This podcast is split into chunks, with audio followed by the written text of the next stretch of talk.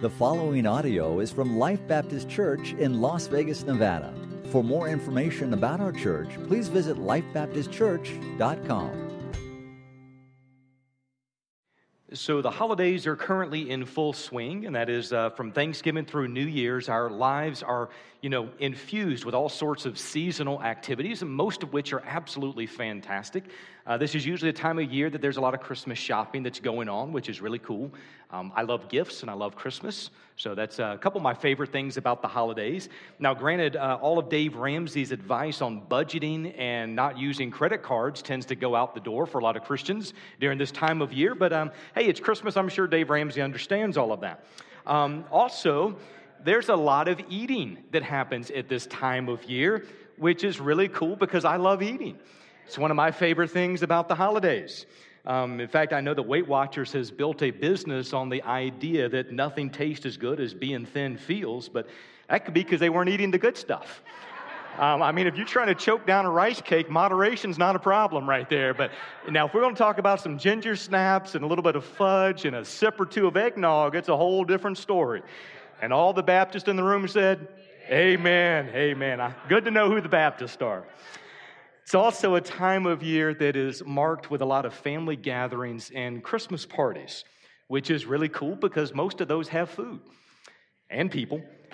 My inner introvert comes out sometimes at the holidays, but um, anyway, when you get a lot of those parties and gatherings, and there's family members and coworkers and friends, and sometimes they're estranged, sometimes they're people that are hard to get along with, there's a lot of spouses that give that pre party pep talk that goes something like this You know, so and so is going to be there.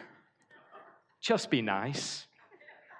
Please don't make a scene like last year. Just put on your big kid pants and don't embarrass me again. All right, how many of you have already received that talk this year? Okay. How many of you have been given that talk this year? Yeah, see, holidays are awesome for everyone. So, about a year ago, I had this idea of man, during the month of December, it'd be kind of important maybe to give a series of messages on how to work through some relationships. Instead of people just kind of sucking it up and getting through the holidays, how do we make things right in the holidays? Imagine what it would be like to celebrate the holidays in peace.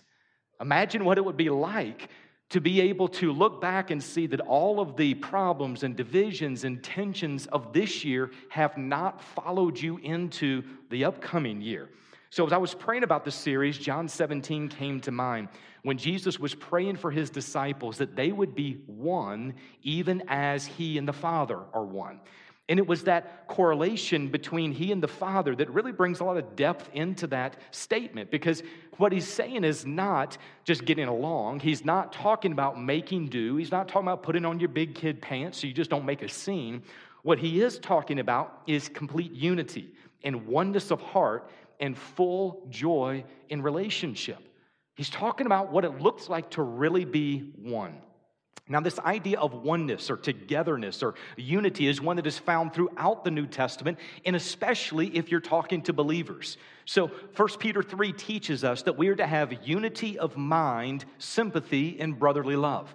1 Corinthians 1 tells us there are to be no divisions among you. Colossians 3 encourages us to be together in, listen to this, perfect harmony.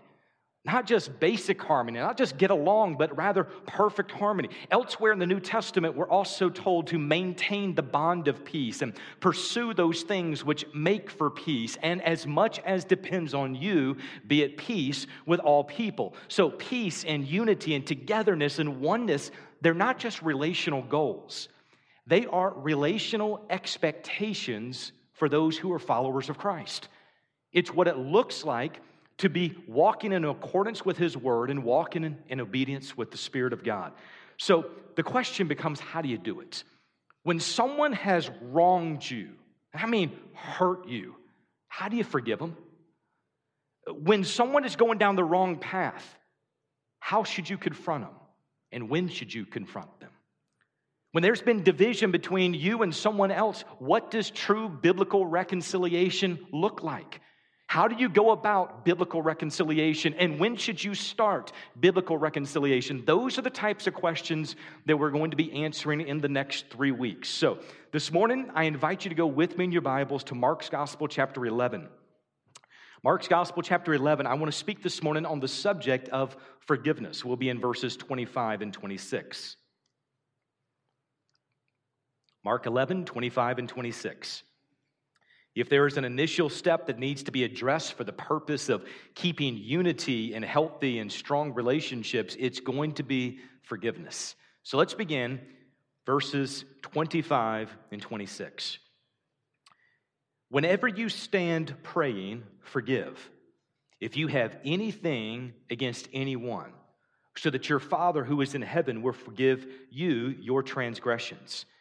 But if you do not forgive, neither will your Father who is in heaven forgive your transgressions. Let's pray. Heavenly Father, we ask this morning that your Spirit would guide us into truth and that we would receive from the text what you desire for us to know and desire for us to apply.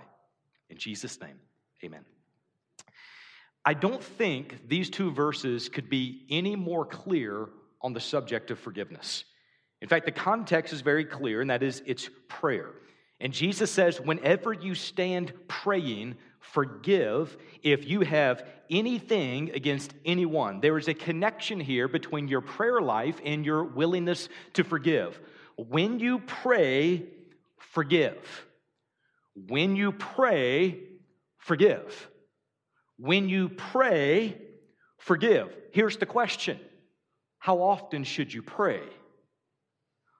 Always.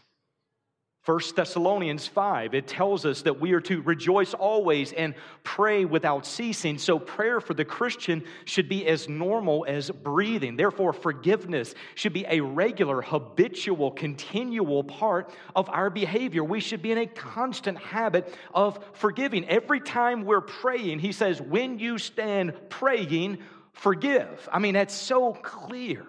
So, who should I forgive? Anyone. Do you want to punch a couple of people in the face? Sure. Do you get that as an option? No. What should I forgive? Anything. Really? But what if they hurt me really bad? Forgive. What if they've done it more than once? Forgive. What if they don't even know they're doing it? Forgive. It says, forgive if you have anything against anyone. Jesus did not connect your forgiveness to their recognition of wrong. Somebody might say, Well, I'll forgive them whenever they come and tell me they were wrong. Well, Jesus didn't give that as an option. He says, If you have anything against anyone, he says, forgive. It's one of the most universal passages you're going to find in the Bible on the subject of forgiveness. There is no caveats, there are no disclaimers, there is just pure forgiveness. The question becomes what happens if we do not forgive? That's what leads us into our key truth for this morning. An unforgiving spirit reveals an unrepentant heart. An unforgiving spirit reveals an unrepentant heart. Now, somebody might say, How did this thing get turned back around on me? I mean, the person hurt me. They offended me. I didn't do anything wrong. My hands are clean. My struggle to forgive should not mean I've got a problem with unrepentance. They're the ones who offended me. Well, it's a great thought, but let's begin to work it out through the text. Here's a couple of truths I want you to see. First, unforgiveness is a sin and requires repentance. Now, the text can be confusing for a lot of people because of where it fits within the theological landscape. Verse number 26, it says, If you do not forgive, neither will your Father who is in heaven forgive your transgressions. Now, somebody might be thinking, like, but I thought I was completely forgiven already. Does that mean that unless I continue to forgive other people, then I'm not truly forgiven. I thought my sins were forgiven, past, present, and future at the cross. So, am I tr- half forgiven, partially forgiven, fully forgiven? What does that What does that mean? Well, it's confusing because we tend to think of the new covenant of grace beginning Matthew chapter one, verse one, because that's where our New Testament begins. But the new covenant of grace does not begin until the death, burial, and resurrection of Jesus Christ, which happens at the end of our gospel accounts. So, in this section right here, they could not experience full forgiveness in Mark chapter 11 because Jesus had not yet died. He had not yet been buried. He had not yet risen from the dead. But you and I are on the other side of the tomb. Today, we celebrate complete forgiveness. That's one of the reasons why Romans 8 1 is so powerful. There is no condemnation to those who are in Christ Jesus. At the cross, our sin debt was paid. At the tomb, our new life was made possible possible. So, how do we view the text on the other side of the empty tomb? This is not in your notes, but it's a good statement maybe to, to write off in the corner. Forgiving others is the evidence, not the basis of our forgiveness. Forgiving others is the evidence, not the basis of our forgiveness. We do not forgive to earn God's forgiveness. We forgive because we have been forgiven. So here's a couple of Bible verses. I, I, put them in your notes, just the reference, but let me go through them quickly. In, in Matthew 28, or Matthew 18, excuse me, there is this parable talking about forgiveness. And in the parable itself, the king forgives one of his slaves of a massive amount of debt. But then that slave goes and literally tries to choke out another slave who owes him a debt. So, whenever the king heard about this, the king said, You wicked slave, I forgave you all that debt because you pleaded with me. Should you not also have had mercy on your fellow slave in the same way that I had mercy on you? Here's the point those who have been forgiven are to forgive others. Ephesians 4:32 says, "Be kind to one another, tender-hearted, forgiving each other." And here it tells you how just as God in Christ also has forgiven you. Those who have been forgiven are to forgive others. Colossians 3:13, bearing with one another and forgiving each other, whoever has a complaint against anyone, just as the Lord forgave you, so also should you. Those who have been forgiven are to forgive others. An unforgiving spirit reveals an unrepentant heart. Now, unforgiveness either reveals that someone is not saved, having never experienced the forgiveness of Christ, or they are saved and they're choosing to walk in disobedience when he says, forgive. Either way you look at it, an unforgiving spirit reveals an unrepentant heart. So, how else is maybe somebody's personal struggle with forgiveness an indication of an unrepentant heart? Here's the next truth unforgiveness holds people captive retains their debt, and keeps them obligated. That's what I say, Papa Morse. That's a good word right there.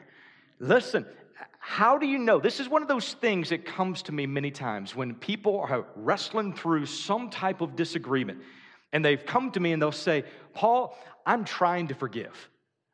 But I get mad. When I think of this person, I think what they did, it stirs all the emotions right back up. How do I know that I've truly forgiven that person? Well, you all know as well as I do, it's easy to verbalize the words, I forgive you, and then grumble under your breath as you walk away. It, it's not can you verbalize the words. The issue is have you truly forgiven that individual? To forgive someone is to pardon someone, to release them from a debt, or to cancel an obligation. When we truly forgive someone, we no longer want God to get them back, we want God to bless them well. If you're wondering where's the line, you no longer want God to get them back because when you can say, Oh, I forgive that person, but man, the Bible said, Vengeance is mine. God, get them. Get them. Make them hurt. And, and, and, you're just waiting, like, God, you've not gotten them yet. I, I know you're patient. I'm not. God, can you step in and do something? When you're when you're trying to like encourage God to bring wrath down on that person, that's a good indication you have not released them from the debt that you think they owe you. But when you can be at a place where you say, God, would you bless them good? God, I know I've messed up, but I know that is your child. I know you love them. I know you see what I don't see. You understand what I don't understand. God, would you bless them well? You know that there's been a fullness of forgiveness that's now come through. Listen to the way God forgave us. Psalm 103, verse 12 He has removed our sins as far as the east is from the west. Isaiah 43, 25, I am the one who wipes out your transgression for my own sake, and I will remem- not remember your sins. Hebrews 10, 17, and their sins and their lawless deeds I will remember no more. It's not that God has amnesia and he forgets. It is that God chooses to not bring it back up. He chooses not to hold that debt against him. It is a choice of the will. So that's how we have been forgiven by God. And based on scripture that I just read a few moments ago, that's how we are to forgive others because it says that we're to forgive others just as God in Christ has also forgiven you. Somebody says, but what if I can't do that?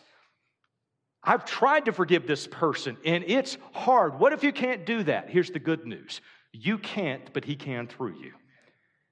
It, it's not white knuckling your way through and saying, All right, I'm going to do this because it requires the work of the Spirit of God to be manifest in and through your heart that He is now bringing about grace and forgiveness and love and mercy where there might be currently bitterness and unforgiveness and jealousy and anger and frustration.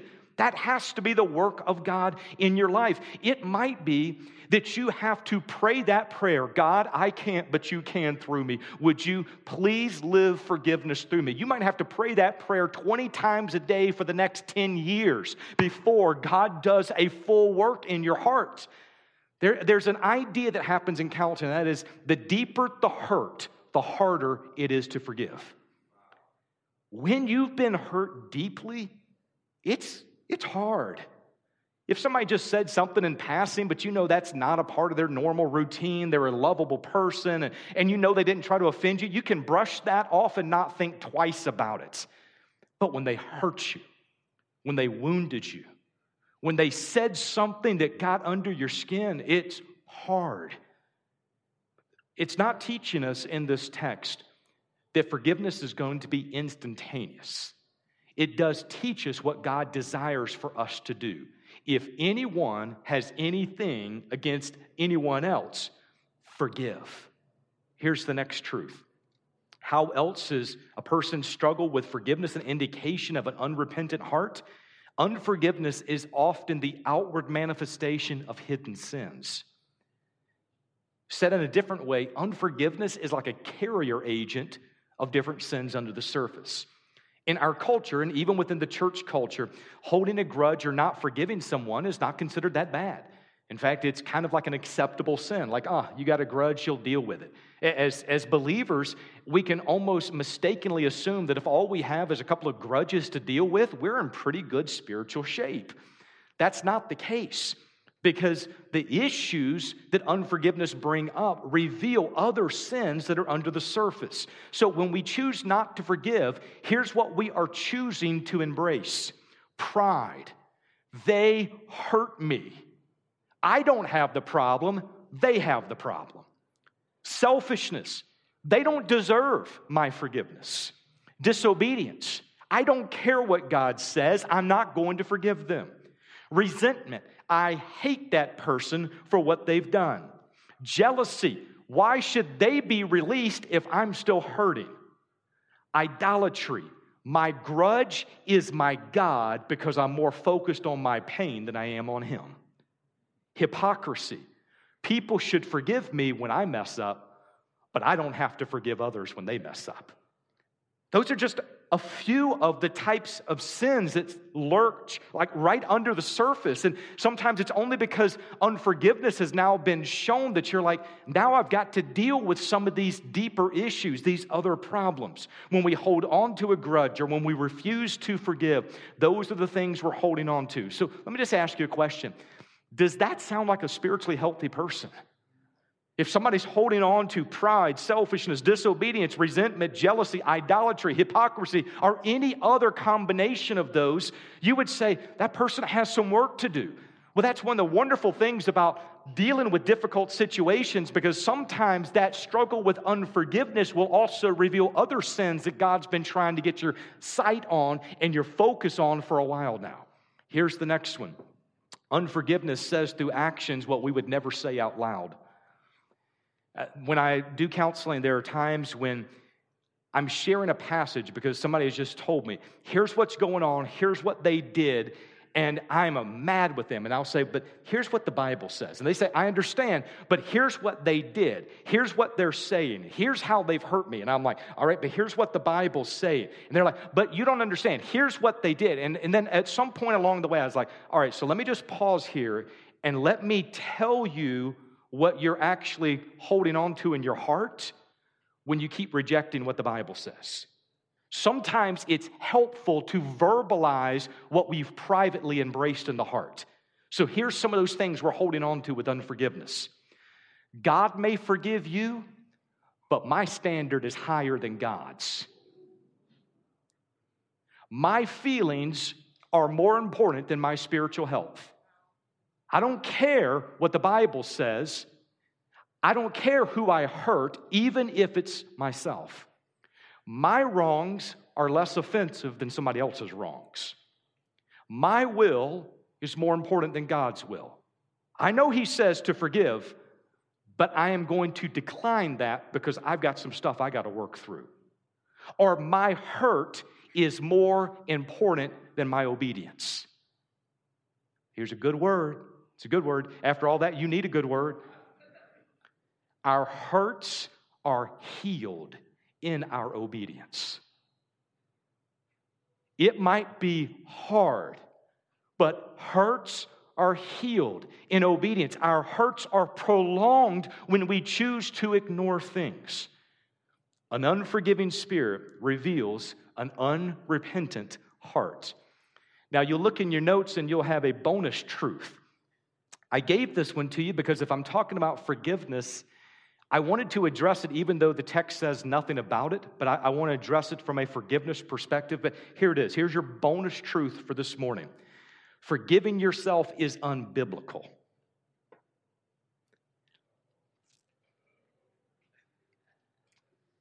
Forgiving yourself is unbiblical.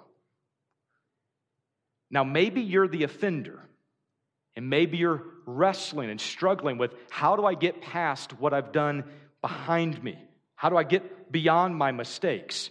And maybe you've heard a talk show host or a pastor or a friend say, You just need to forgive yourself with as much grace as I can possibly muster. That is a lie. It is not biblical, and it confuses true forgiveness. There is nothing in your Bible that says you are to forgive yourself. Because to forgive is to pardon someone, to release them from a debt, or to cancel an obligation. God can forgive you of your debt and your failure and your sin because it was against Him. Someone else can forgive you of your debt and your failure and your sin if it was against them. You can forgive someone else of their debt, of their failure, and their sin if it was against you, but you cannot forgive yourself. We are told in the Bible to repent of our sin, Matthew 4, to forsake our sin, Proverbs 28, to confess our sin, 1 John 1. We are told to forget what lies behind, to reach forward to what lies ahead, to press toward the upward goal of the call of God in Christ Jesus, Philippians 3. We are called to remember who we are in Christ, holy and beloved, seated in Christ at the right hand of the Father, Colossians 2 and 3. There's a lot of instructions about what we are told to do to move beyond sin. Forgiving yourself is not one of those. Forgiving yourself is a concept from secular psychology that attempts to meet your own needs through your own flesh. It's unbiblical. Now, the reason I get a little passionate about this is I expect secular, unsaved people who don't know God and don't know His Word to look at this and say, yes, you can forgive yourself because they don't maybe know how to process through. They don't understand your identity in Christ. But here's what we have when someone who is a believer has bought into that lie they are saying that the forgiveness they have through Christ and their identity through Christ and the promises through Christ are not enough to release them from their past, and they have to help God out. Like, I'm going to somehow forgive myself. Listen, if Jesus isn't enough, we can't make up the deficits. If what he has already forgiven us of and released us of and said, This is who you are now in Christ, if that's not enough, it's not going to help if I tell myself, I forgive myself. It misses it. So, what do you do if you're a believer and you're the offender? You're the one who sinned against someone else. What do you do in that moment? Here's what you do you confess that sin before God and you thank Him for the forgiveness you already have in Christ. That's like step number one. In, in confessing that, you were trusting that God will live obedience through you. If able, you go to the person you offended and you confess that sin to them and you ask that person for forgiveness.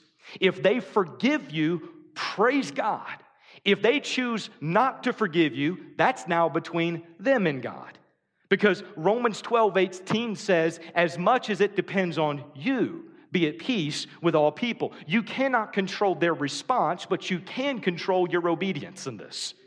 So, what if you still feel bad after doing all of that? Well, you have to learn to see yourself as God sees you. You have to fill your mind with truth. You have to take every thought captive to the obedience of Christ. You have to refuse to allow Satan to wreck your future when he's already wrecked your past.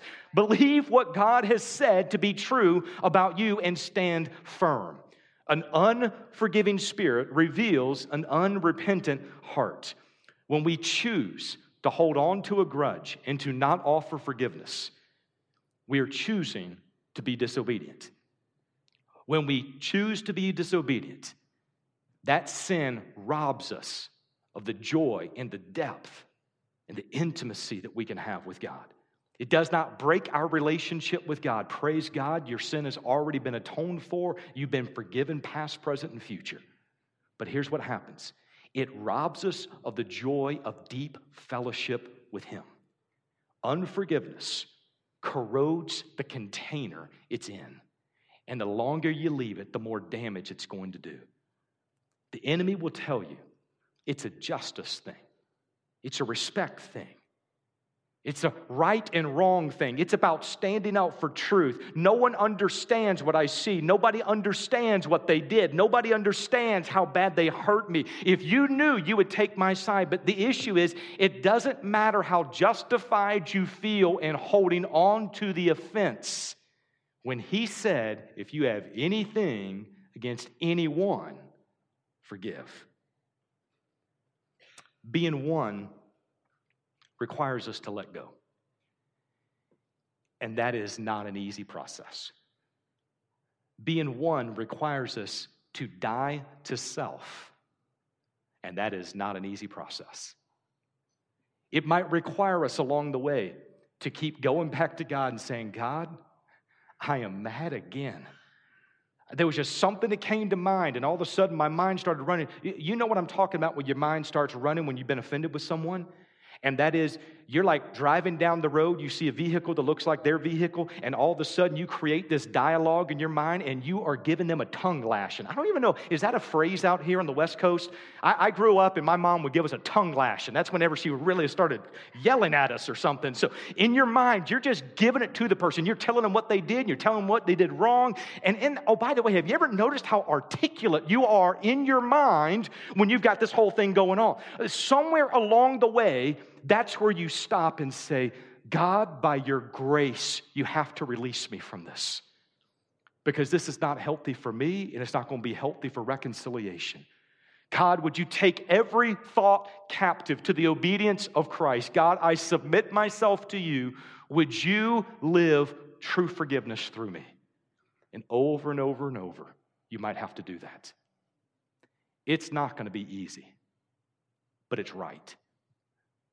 So this week, we're just opening up the subject of forgiveness. Next week, we talk about confrontation. When do you confront someone?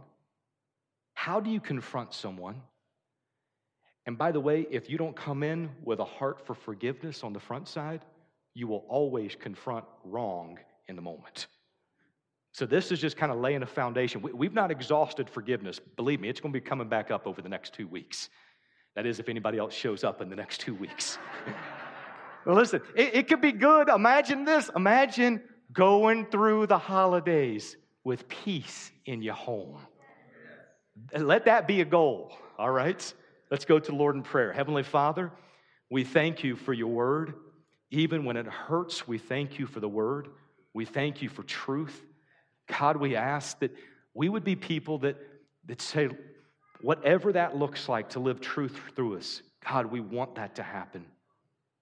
God, we recognize that the enemy wants us to think that our situation is unique, that no one understands, that our pain is ours alone to hold on to, and it doesn't hurt anyone. But God, we, we can see in your word that those types of thoughts can creep in along the way, but your word clearly teaches us that we are to forgive. May we rely upon what the word says and upon what the Spirit can do, as opposed to holding on to our grudges.